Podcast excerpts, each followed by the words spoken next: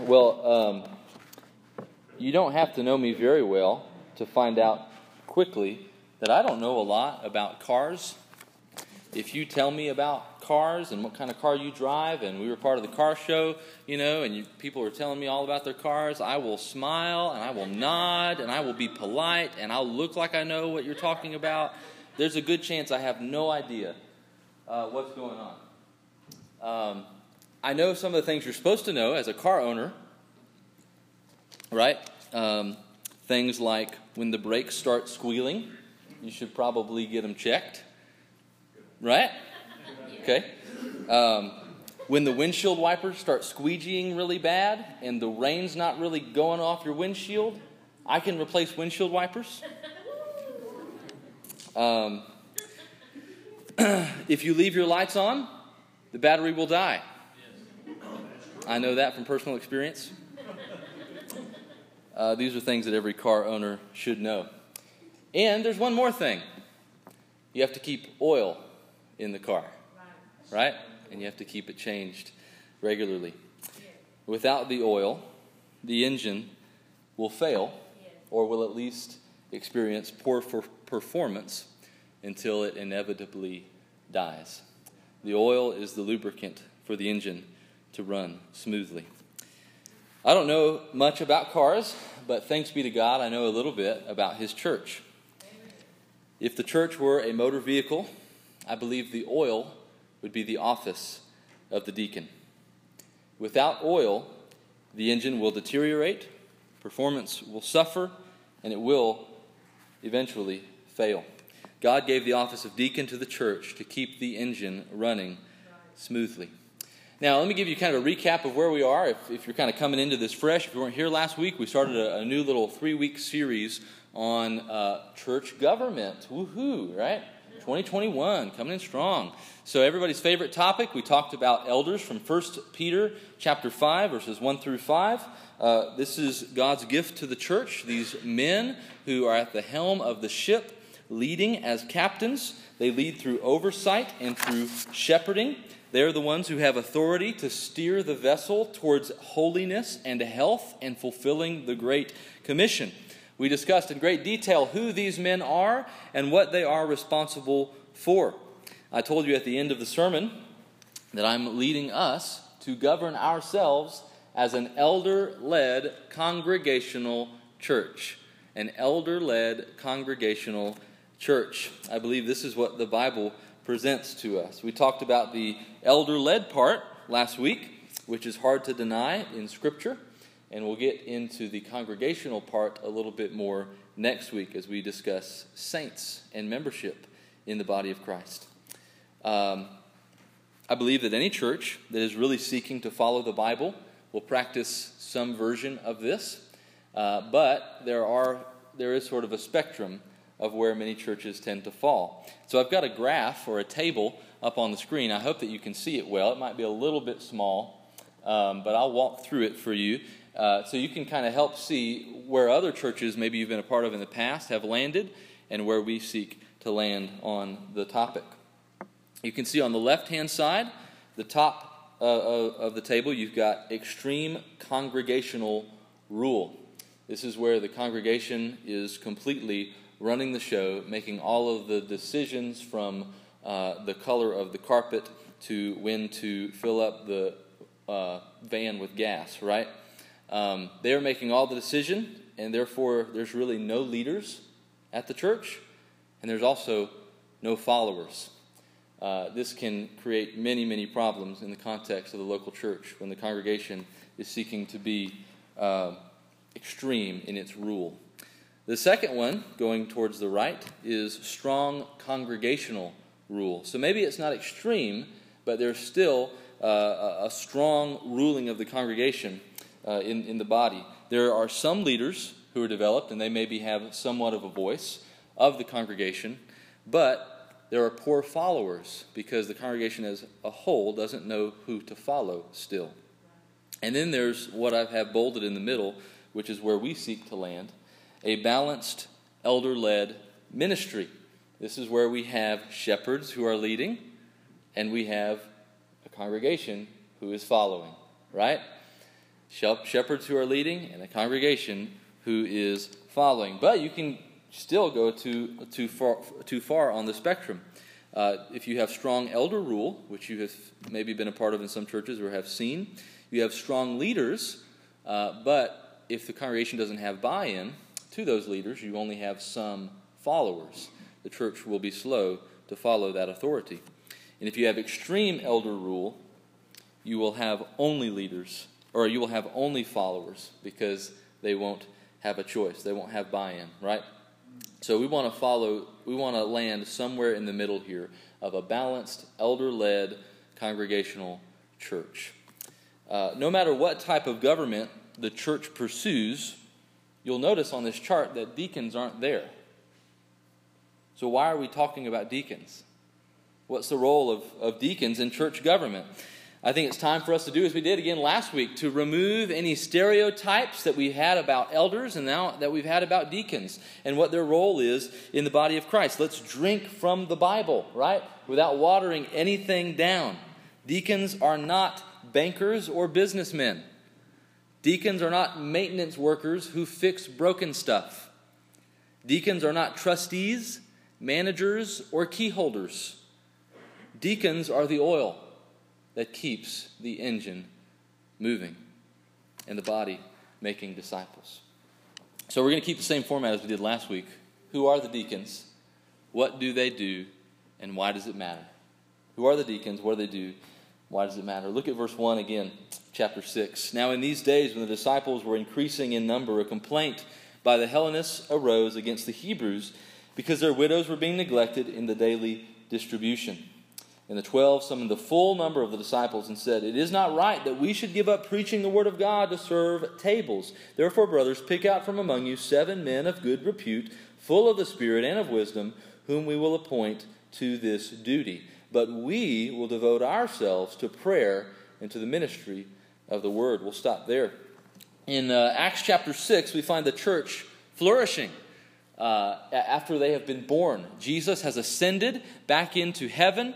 Uh, the, the, the day of Pentecost came and the Holy Spirit descended. 3,000 were added to their number. The gospel was going forth. People were being saved. They grew. And as they grew, so did their various dilemmas. A complaint arose in the congregation. The Hellenists, Christians, were being neglected.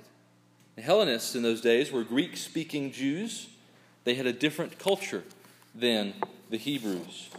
There was some neglect going on that was causing division. The Hellenists realized that their widows weren't getting a plate from the daily potluck, right? I don't know if it was a, a potluck uh, or if they had chocolate pie, um, but whatever it was, they weren't getting any. Um, some may actually believe it was uh, some type of financial aid, or it could have even been partaking of the Lord's Supper.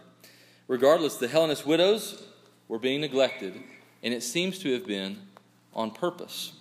So the 12 apostles, they get together and they work this thing out. They say, We've got to do something. Something must be done about this. This is an early picture of what uh, the elders' oversight was to look like. They saw disputes in the body and they proactively sought to make things right according to what would glorify God.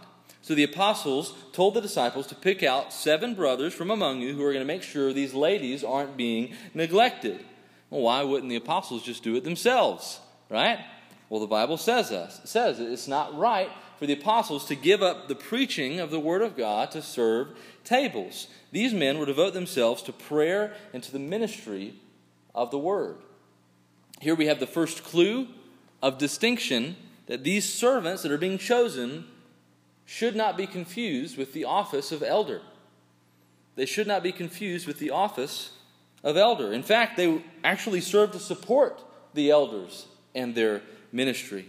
What is their ministry of the elders? Well, the apostles, if they were sort of uh, showing the first eldering of the early New Testament church, we have them committing themselves to prayer and to the ministry of the word. Uh, some have, have, said, you know, pastoring in its simplest form is 50 50, 50, 50, uh, 50% prayer, 50% a ministry of the word. We talked about this last week. The elders shepherd the body through prayer and preaching, along with other various uh, forms of shepherding. And these seven other disciples were to be table waiters, making sure the church was taken care of and that no one was left out. So they chose these seven godly men. They put them before the apostles. The apostles said, Yeah, these were the ones. They laid their hands on them. They appointed them to this task. And guess what? They all have Greek names. Because the Hellenists were Greek speaking widows who were being neglected.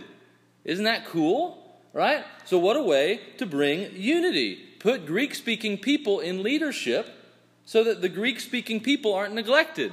Right? Not a bad idea. What we, what we find here in Acts chapter 6 is, is the prototype of the first deacon in the New Testament church. And the Bible does not talk near as much about the office of deacon as it does the office of elder. And that's okay. That's okay. People, you know, kind of get confused, but but if we put the puzzle pieces together, we can see that the church grew from this point, took on more structure as the apostles did their teaching and they worked through issues, and eventually an office was developed for this role of servanthood. What would they call these servants? Well, they called them servants. Literally, diakonos is the Greek word for deacon. It means servant. It can mean to kick up dust, to make something happen. If you are running an errand or helping with a specific task, this is what deaconing looks like to wait on someone like a table waiter, to perform an act of service in an individual specific manner. We see this word first used in Matthew chapter 20.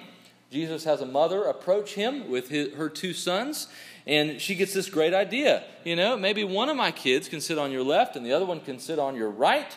Uh, when you get your kingdom, and I don't know if the disciples had a similar idea in another chapter, right? Uh, but of course, this doesn't work out. Jesus teaches his disciples through it. He says to them, Whoever would be great among you must be your diakonos. Whoever would be great among you must be your deacon. Jesus goes on to say, For the Son of Man came not to be deaconed, but to deacon, and to give his life as a ransom for many. John chapter 12 on the screen. If anyone deacons me, he must follow me. And where I am, there will my deacon also be. If anyone deacons me, the Father will honor him. Jesus straight up says, I came to be a deacon. I came to serve, right? And I'm calling my followers to be deacons too. This word is not only translated as deacon or servant, but also as minister or ministry. This is an even wider scope then of what the deacon is to look like. In that case, we see the apostles refer to themselves as deacons, deacons of the gospel, right? And then we see angels referred to as deacons, ministers. We even see demons referred to as deacons in the Bible. Ministry is a broad word, and it depends entirely on the task at hand. But in 2 Corinthians 5, Paul teaches that Christ reconciled himself to us and gave us the deaconing of reconciliation. So then, anyone in Christ is a deacon. We are all called to ministry. We are all called to serve. We are all called to put on our uh, towels and bend low and wash feet. This is the ministry of every Christian if we are ministers of the gospel. So it was only natural that if, if a formal position was going to be formed in the church, chosen from among the congregation, appointed by the elders, they must be called deacons. A deacon is an office within the church that focuses on service. They are plural, just as the elders are plural. We aren't told how many each church ought to have. I know many churches get hooked on numbers and they have limitations and, and maximum amount of deacons.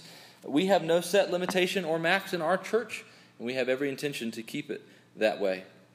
But what it seems was going on in Acts chapter 6 is that deacons were being chosen for a specific purpose. They needed seven godly Greeks to minister to the Hellenists to bridge the divide. And it's probably a good practice in our day as well to pick out deacons who can fill specific needs.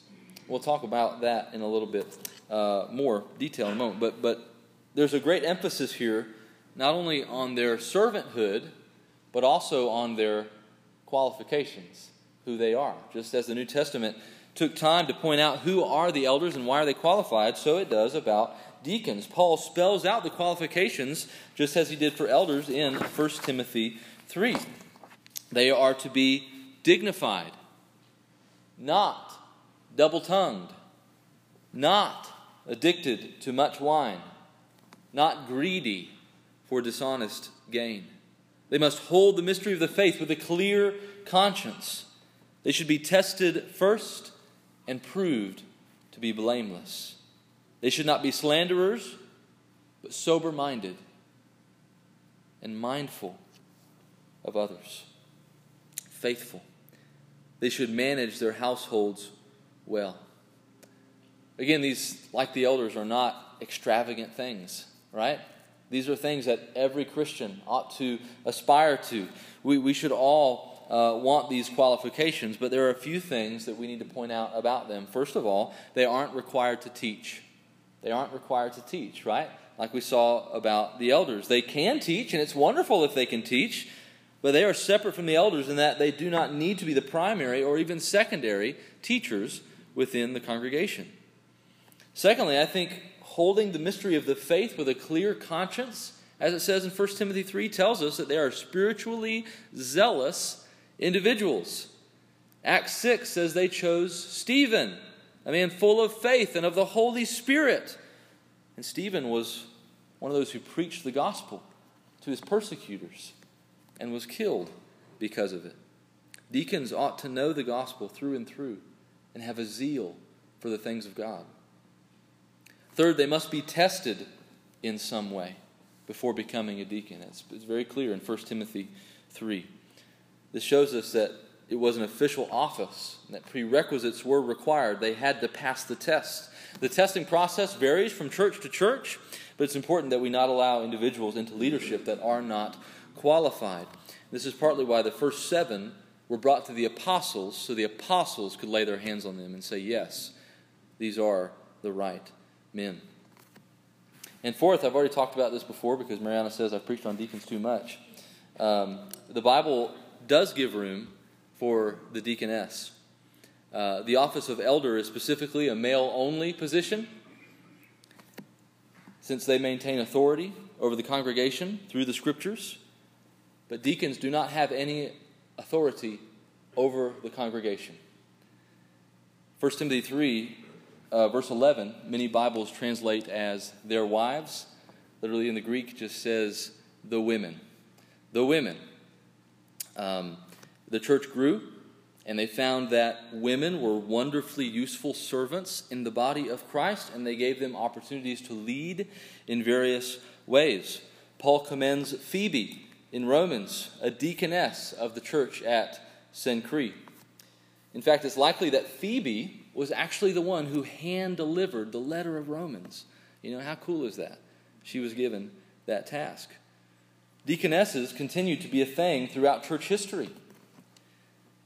They are found in the works of Clement of Alexandria, Origen, Pliny, Basil of Caesarea, John Chrysostom, and Gregory of Nyssa.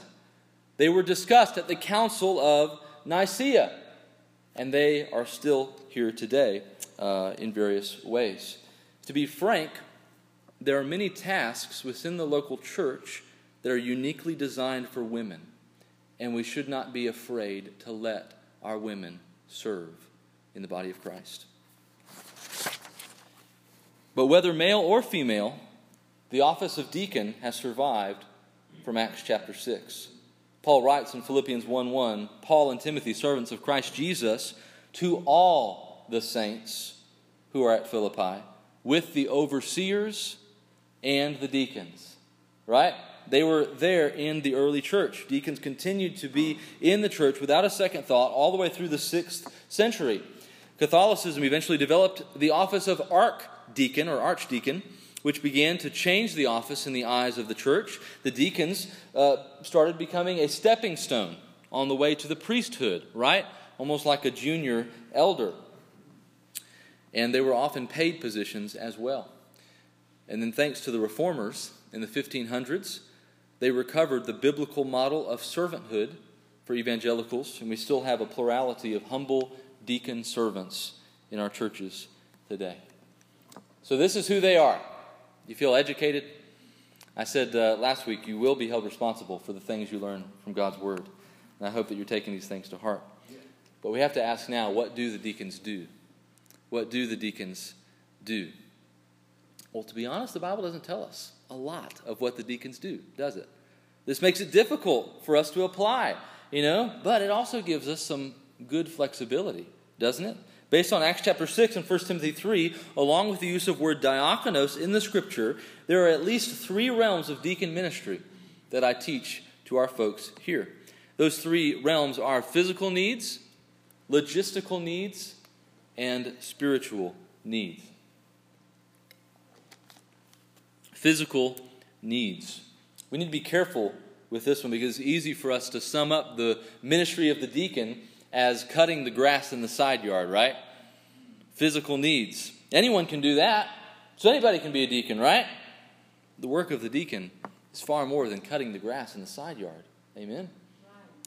But it's also not less than that. The church is not a building. We, we tend to, to think about our offices, you know, with, with this building that, that has maintenance needs. You know, we have to change the air filters. We have to move tables and chairs. We have to keep oil in the church van. We have to bring our shop vacs in when the toilet starts overflowing, right? And these are things that, that deacons certainly do. But the church isn't a building. It's not. We'll talk about that more next week, right? Saints, members of the household of God, we are the living stones that God has put into place as His people. We are the chosen ones, the forgiven ones, the adopted ones, the family of God. Elders shepherd the flock of God among you, deacons serve the flock of God among you. So when we think about physical needs, we also need to think about the physical needs of the people. Far more important than brick and mortar is body and soul. Is anyone being neglected?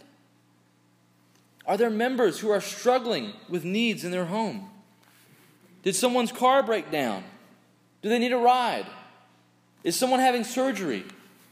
Do they need to uh, uh, be taking food to their home? Chores done around their house? Do, does someone need to go and let the dog out? Does someone need to watch the kids while they take care of a family emergency? Maybe there is a financial crisis and they need, they need help to get by for a few days. These should not be terrible dilemmas for a church with a plurality of deacons. In fact, these shouldn't be hard dilemmas for any church that is practicing Christian values, right? Because we know the one another's of the New Testament. We love and bear burdens. We should all be doing this deaconing work. And I'll just say a quick word. You know, deacons throughout history have always had some hand in benevolence ministry as well. Some role in giving financial aid to members from the very beginning. Acts chapter 2, they had all that they needed. They were selling their possessions to make sure that everybody was taken care of. And we know we should do something about it, right? So we give secretly. We sometimes take up love offerings. Sometimes we even do fundraisers for families in our church.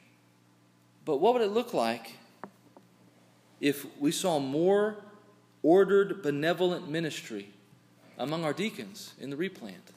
That's something I think we ought to explore so that no one is neglected in our fellowship.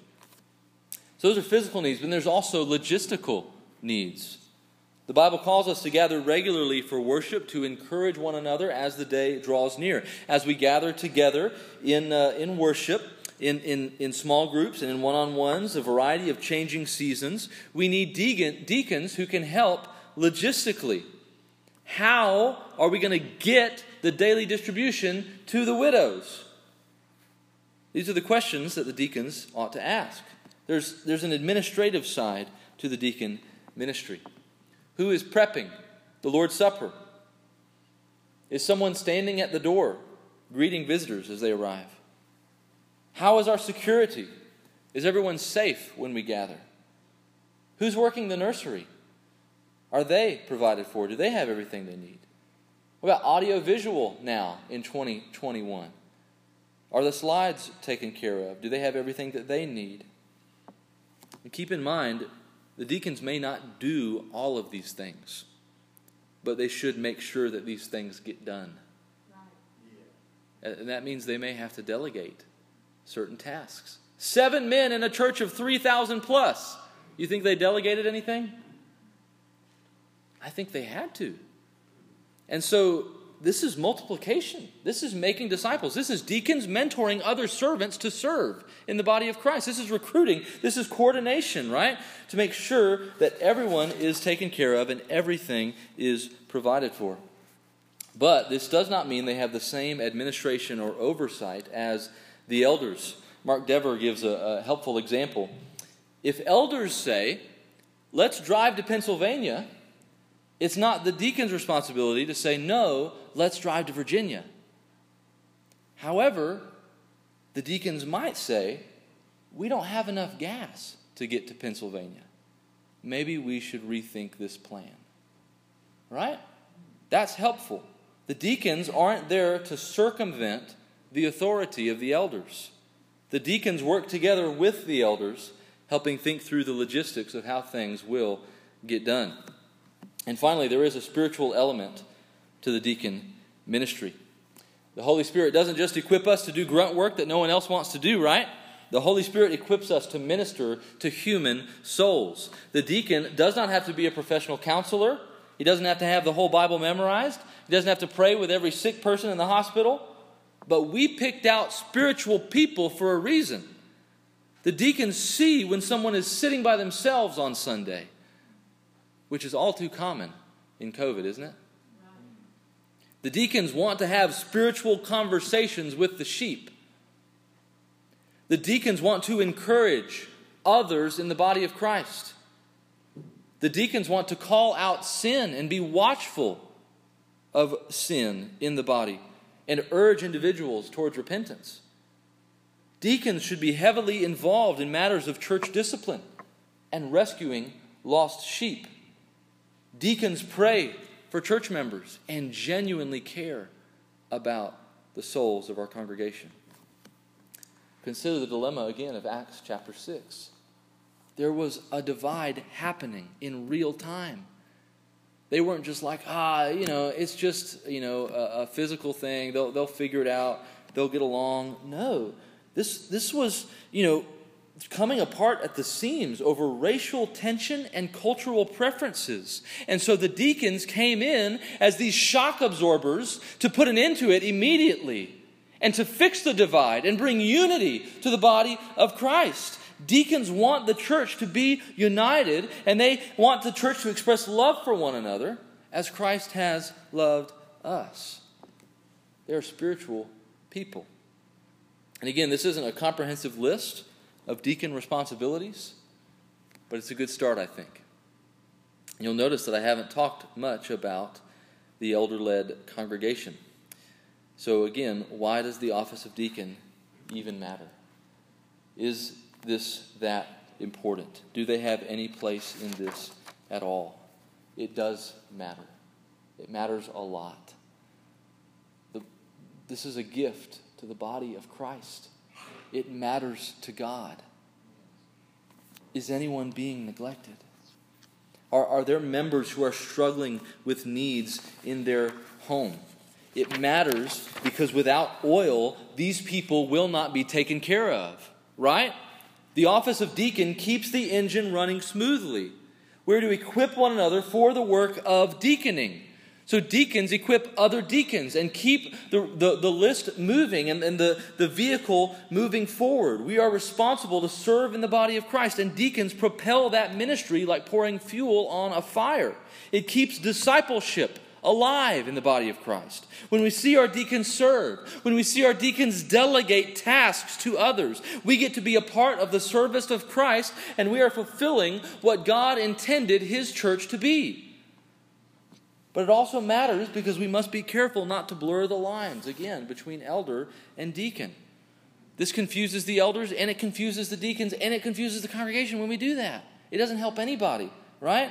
We want to work together as a team, and, and I'm all about that.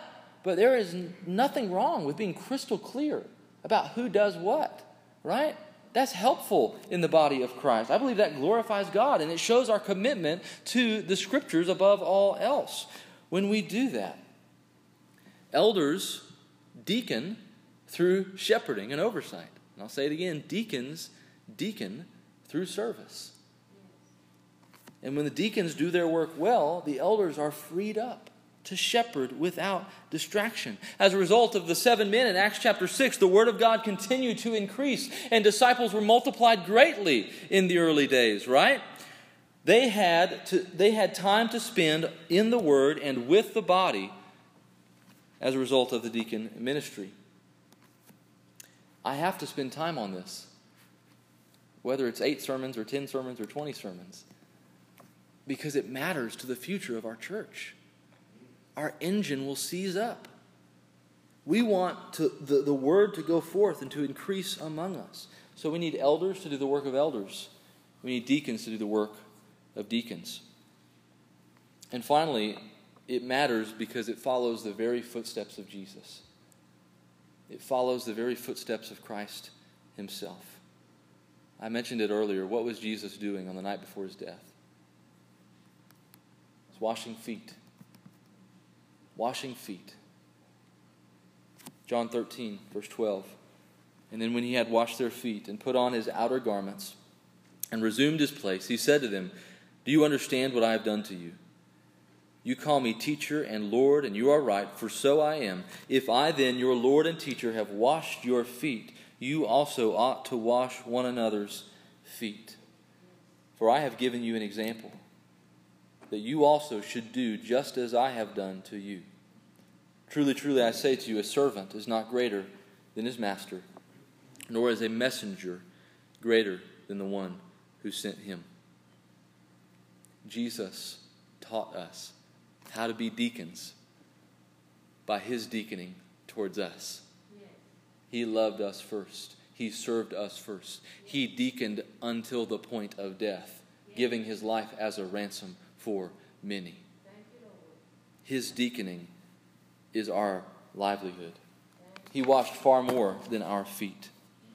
He washed our sin laden hearts with his holy blood and gave us eternal life through redemption, the ministry of reconciliation, being made right with a holy God, which could never have been possible unless he had come to earth to serve us first. And so now, because Christ is in us and the Holy Spirit empowers us, we serve as He has served us. And I would encourage you, if you're here this morning and you don't know Jesus, you have no idea how to be a deacon, you have no idea how to be a servant in the body of Christ, and you never will until Christ empowers you from the inside out. Come to Christ. So, the deacons, we've got a few. I mean, we got five. How do you serve this body? How do you serve this body? Ask yourself that seriously. How has God gifted you for such a time as this to serve this body? And after you ask how, ask who. Who am I serving? Who am I serving this week? Who am I serving this month? How can I be a better servant? to these individuals. And then after the deacons do that, everybody ought to be asking, How am I serving this body? How are you serving? We'll talk more about the members next week because all of us have a task at hand in this replant. Let's pray. Father, thank you for your word. Thank you for its clearness. Uh, thank you, Father, for its flexibility. And thank you, Father, for uh, your forgiveness and how we miss the mark many, many times in trying to be the church that you call us to be. And yet you equip us day by day, you refine us, you grow us up, you sanctify us. You are good and you are faithful, uh, and you have provided richly for this body in Jesus. Thank you for giving us the ministry of reconciliation. Thank you that you have called us to yourself. You've deaconed us first. And so, Father, now we can serve you and serve one another. We pray for our deacons, Lord. We pray, Father, that you would raise up more like them who love this body sincerely, who are spiritually minded, who care about unity, and who do hard things for the flock, who seek to, to know the souls in this congregation and serve them dutifully. And Father, we pray for, uh, again, the elders in our church as well, that, uh, that they would shepherd and, and deacon through the ministry of the word and through prayer. And that we together would work as a team uh, to be what your church has called us to be. Uh, so, Father, I pray that we would take these things to heart, we'd be changed by them, and we would know how you want us to operate in the replant. We thank you for your glory. We thank you for worshiping with us and receiving our praises. Uh, so, Father, just as we are, we come as servants of the Most High. In Christ's name we pray. Amen. Uh, we're going to have a time to respond. I'd encourage all of you to, to take some time to think about your own service uh, to this church, think about your own service to others. Um, this is a great time to cast off uh, maybe some selfishness you found in your own heart uh, when you see Christ, the selfless one, the propitiation for our sin, who humbly came down. Um, would you humbly uh, ask the Lord to remove those things from you so you can serve Him in the power of the Spirit? If you're here today and you do not know Jesus, repent and believe in Christ. Today is the day of salvation. Our uh, musicians are going to come forward and we're going to sing that good old hymn of the faith, just as I am. Thank you for listening to another message from the pulpit ministry of Main Street Baptist Church in Spindale, North Carolina.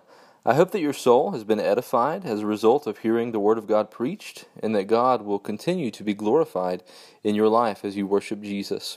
If you have any questions about the message you heard today, feel free to uh, check us out online and send an email. You can find us at www.mainstreetspindale.com or you can call us directly at 828 286 2291. Hope you have a wonderful day. God bless.